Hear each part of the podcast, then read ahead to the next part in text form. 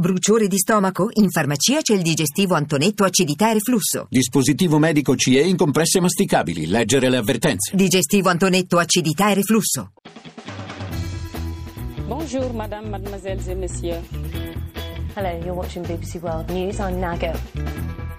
قناة الجزيرة في قطر. Zapping. Le diciannove e trentatré minuti, benvenuti a Zapping e un saluto da Giancarlo Loquenzi in studio per la puntata di questa sera. Vediamo subito di cosa ci occuperemo, anche perché questo servirà a voi per prenotare i vostri, eh, i vostri sms, i vostri whatsapp e dirci gli argomenti di cui volete parlare. Quindi vi ricordo il numero tre tre cinque sei nove nove due nove quattro nove per intervenire in diretta, mandateci un sms o un whatsapp e diteci come vi chiamate, da dove chiamate, su che cosa volete intervenire nella scelta che vi offre la puntata di questa sera. Noi parleremo di Russia. Oggi il Corriere della Sera apre con questo titolo: un clima di guerra in Russia. Che cosa sta accadendo veramente nel paese di Vladimir Putin? Venti di guerra, fino a che punto ci possiamo credere? Quali sono i rischi effettivi di uno scontro mortale, eh, finale si potrebbe dire, tra la Russia e l'Occidente? Ne parleremo con Fabrizio Dragosei del Corriere della Sera. Poi apriremo una discussione con due punti di vista diversi su quanto è accaduto ieri al Consiglio d'Europa, dove una risoluzione dedicata eh, ad una apertura sul fronte della cosiddetta eh, maternità surrogata è stata bocciata dal Consiglio d'Europa con una stretta maggioranza. Ne parleremo con due esponenti, entrambi del Partito Democratico, che hanno votato però in maniera opposta. Scoprirete poi di chi si tratta. Apriremo poi, come sempre, una finestra sul referendum costituzionale del quattro dicembre prossimo con due ospiti. Questa volta però, attenzione, cercheremo di approfondire, e lo faremo poi di volta in volta anche nei prossimi giorni, uno dei temi affrontati dalla riforma costituzionale. In questo caso ci occuperemo di capire che cosa cambia nel nostro rapporto con l'Europa dovesse vincere il referendum.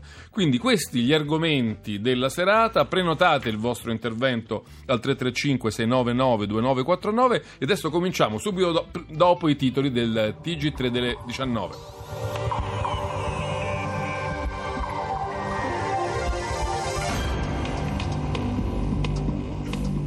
Venti di una nuova guerra fredda, Putin, deteriorati i rapporti con gli Stati Uniti di Obama, la Francia è asservita a Washington, il nodo resta la guerra in Siria. Donald Trump è in caduta nei sondaggi dopo lo scandalo delle frasi sessiste e lancia l'allarme brogli, attenzione ai trucchi, vogliono rubarci le elezioni. Alla vigilia del summit europeo, Renzi alla Camera attacca l'Unione, di fronte alle crisi internazionali frenetico immobilismo, botta e risposta in aula con le opposizioni. Richiamo del Presidente della Repubblica sul referendum. Il confronto deve essere improntato al rispetto reciproco. D'Alema, clima intimidatorio dal fronte del sì.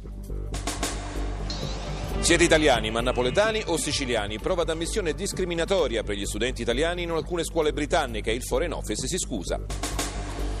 In Italia un lavoratore italiano su quattro è autonomo e boom delle partite I V A, per molti l'unico modo per lavorare, resta il nodo dell'evasione fiscale. Bene, questi i titoli del T G tre delle diciannove, voi siete tornati a Zapping. Tre tre cinque sei nove nove due nove quattro nove per prenotare con un sms o un whatsapp le vostre telefonate. Adesso che parliamo di Russia lo facciamo con Fabrizio Dragosei del Corriere della Sera, buonasera. Buonasera a voi, buonasera agli ascoltatori. Allora, il Corriere della Sera, come anche altri giornali, ma il Corriere della Sera con una particolare accentuazione, eh, ha preso molto sul serio, prende molto sul serio quello che sta accadendo in Russia e titola, come dicevo prima, in prima pagina: clima di guerra, scorte militari, esercitazioni civili e Putin che salta l'incontro con Hollande. Insomma, i segnali di un inasprimento forte dei rapporti tra la Russia e i paesi occidentali ci sono tutti. Alcuni pensano che che potrebbero addirittura aggravarsi ancora. Volevamo sapere su questo un po' il parere e anche il racconto di Fabrizio Dragosei, che ne è testimone. Se ci puoi raccontare qual è il tuo punto di vista su questo. Ma sì, diciamo intanto che io eh, ho riferito quello che si vede eh, qui in Russia che sta accadendo. Eh, queste cose sono state riprese anche dai media russi. E il fatto che a San Pietroburgo si stiano eh, creando particolari scorte di farina per assicurare forniture di pane agli abitanti, notizia che poi in parte è stata eh, sulla quale in parte le autorità hanno fatto marcia indietro, cioè eh, richiesta che sarebbe arrivata dal Cremlino a tutti i deputati di far rientrare dall'estero i parenti che studiano o che lavorano in, in altri paesi. Ecco, sono tutte cose...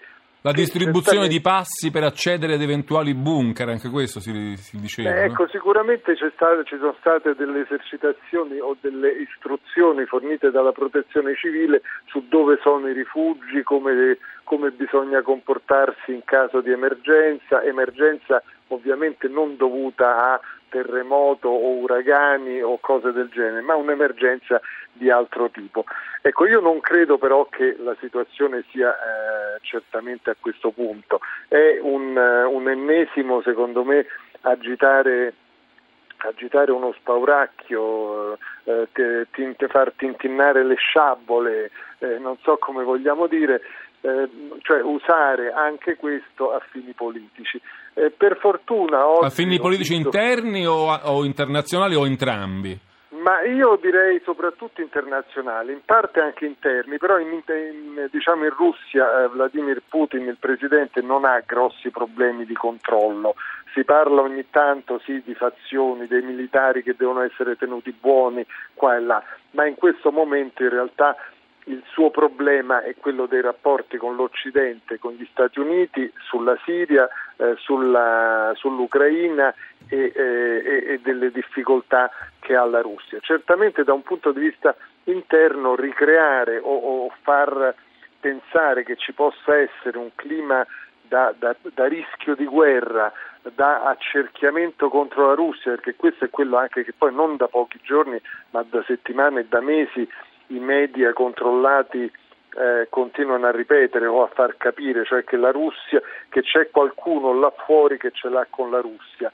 Ecco, tutto questo spiega o serve anche poi a spiegare perché il paese è in difficoltà, perché i salari non possono crescere, perché le pensioni non possono crescere eh, e perché il prezzo del petrolio... C'è però una preoccupazione, Dragosei, perché molti dicono eh, è vero come tu dici che questi segnali non vanno interpretati alla lettera e possono essere soltanto appunto un, una voglia di alzare il livello dello scontro retorico, però c'è anche il rischio, dicono molti osservatori, che qualcosa possa sfuggire di mano, cioè se la propaganda, la retorica bellica aumenta sempre più di livello, insomma non è detto che tutto possa essere tenuto sotto controllo. A un certo punto un incidente voluto, magari creato ad arte, potrebbe innescare qualcosa di più preoccupante delle sole parole. Assolutamente sì, questo è verissimo e questo è un pericolo che difatti anche molti russi eh, sottolineano. Io ieri ho parlato col direttore delle, di Eco di Mosca, che è una delle poche voci indipendenti, Benediktov, che diceva proprio eh, il pericolo che qualcosa scappi c'è sempre. Allora in Siria i, mis- i russi hanno messo questi missili anti- antiaerei esse quattrocento che non sono certamente indirizzati contro l'ISIS, che non ha un'aviazione, ma che potrebbero eh, per sbaglio colpire un aereo americano. Eh, gli aerei russi eh, sappiamo, come peraltro anche gli, Ameri- gli aerei americani, anche in questo caso in maniera abbastanza aggressiva, hanno intensificato i sorvoli a ridosso delle aree di influenza eh, rispettive. C'è un effetto eh, stranamore, ci può sempre essere, diciamo. eh, esattamente, esattamente. Mm, è una cosa che eh, purtroppo potrebbe, certo oggi ci sono molti più meccanismi di controllo e di ehm, E di, eh, di freno, diciamo, di una volta, però tutto potrebbe succedere. Tra l'altro ricordiamoci, è proprio anche di oggi un'altra notizia, che eh, americani e russi hanno praticamente cessato la collaborazione in quasi tutti i campi, dal controllo del, del, delle scorte di plutonio eccetera, e eh, anche da un punto di vista militare, se venisse meno la collaborazione tecnica, diciamo, per, per dire no, guardate, quell'aereo era nostro ed era certo. Lì per sbaglio. Quando eccetera. I canali di comunicazione si restringono e, dif- e diventano difficili, il rischio di un incidente può provocare effetti più eh, disastrosi. Certo. Aumenta, aumenta. Abbiamo un ascoltatore, Dragosei, un momento, Enzo dalla provincia di Frosinone e poi Gianni da Napoli. Sentiamo i due ascoltatori e poi passiamo alle risposte. Enzo, buonasera. Io... Sì. Buonasera, posso parlare? Sì. Certo. Allora io parto da, da una considerazione. Eh, la Russia, vabbè, è uno stato forte con un dittatore, diciamo così, come Putin, però dobbiamo anche pensare che l'America, gli Stati Uniti, con le adesioni alla NATO, facendo aderire i paesi baltici, l'Ucraina, Polonia, mi sembra un po' che, stanno, che stiano provocando l'orso russo.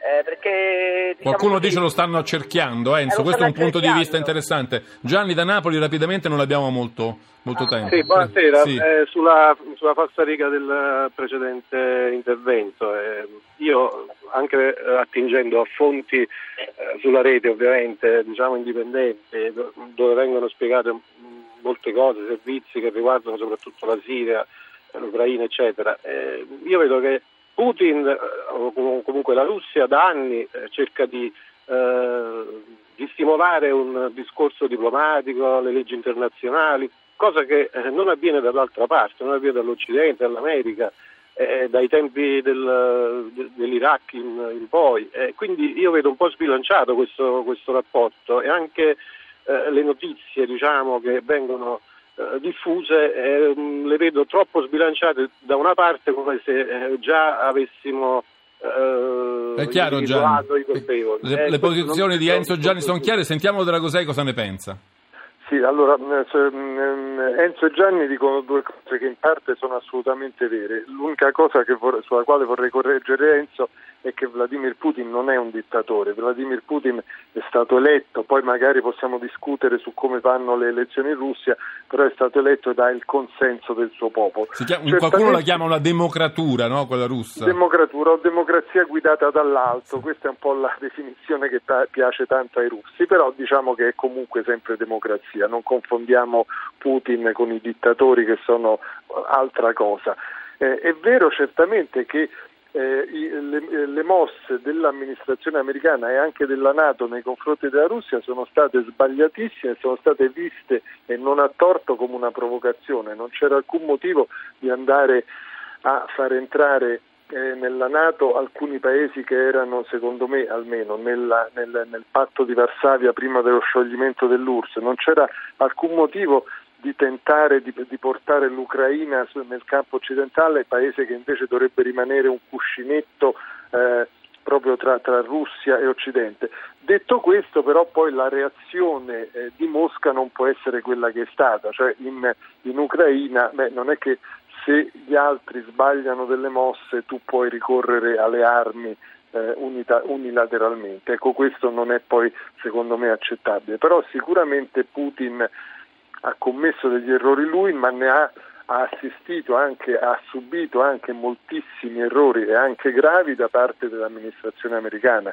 In questa fase purtroppo siamo in un momento in cui Obama sta per lasciare la Casa Bianca, non sappiamo chi arriverà, eh, se arriverà. Immaginiamo forse chi preferirebbe Putin. Ma io ho l'impressione che, allora sì, è vero da un lato che lui certamente non ama la Clinton, che è stata molto molto antirussa quando faceva, quando era segretario di Stato, ma eh, Trump è ritenuto a Mosca molto Eh, diciamo inaffidabile, nel senso molto imprevedibile, ed è ritenuto un uomo che può reagire non si sa bene come, per cui domani potrebbe essere grande amico della Russia, cosa di cui la accusano i democratici, ma dall'altro all'improvviso cambiare atteggiamento e magari minacciare un ricorso all'arma nucleare. Quindi credo che eh, alla fin fine Putin non è preferiscono che una strada schierata, più conosciuta come quella rappresentata dalla Clinton. Potrebbe essere, potrebbe essere. Eh, abbiamo quasi finito, però se sei in grado di dirci in due parole qual è il vero interesse di Putin in Siria, perché finora noi avevamo capito che lui voleva tutelare, come dire, Assad e evitare un'uscita di scena brusca eh, del dittatore siriano, però sembra in realtà che lui abbia molti altri interessi oltre questo. Ma lui vuole, allora lui fin dall'inizio non ha, eh, non ha Putin, i russi non amano Assad, non hanno nulla eh, in favore di Assad. Putin e i russi difendono gli interessi della Russia.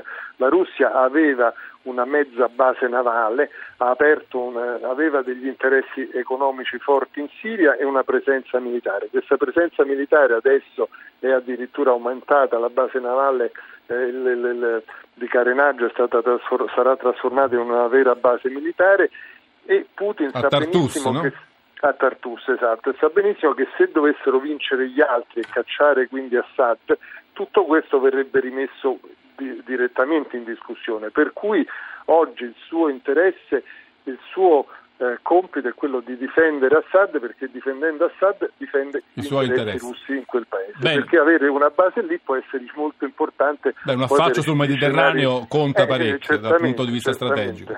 Grazie, ci fermiamo qui, grazie molto a Fabrizio Dragosei del Corriere della Sera. Noi ci fermiamo con Zapping per un momento perché ci colleghiamo con il Tempio Maggiore di Roma per la radiocronaca delle celebrazioni per la festa ebraica dello Yom Kippur. Seguitela, ma poi aspettateci perché Zapping torna subito dopo.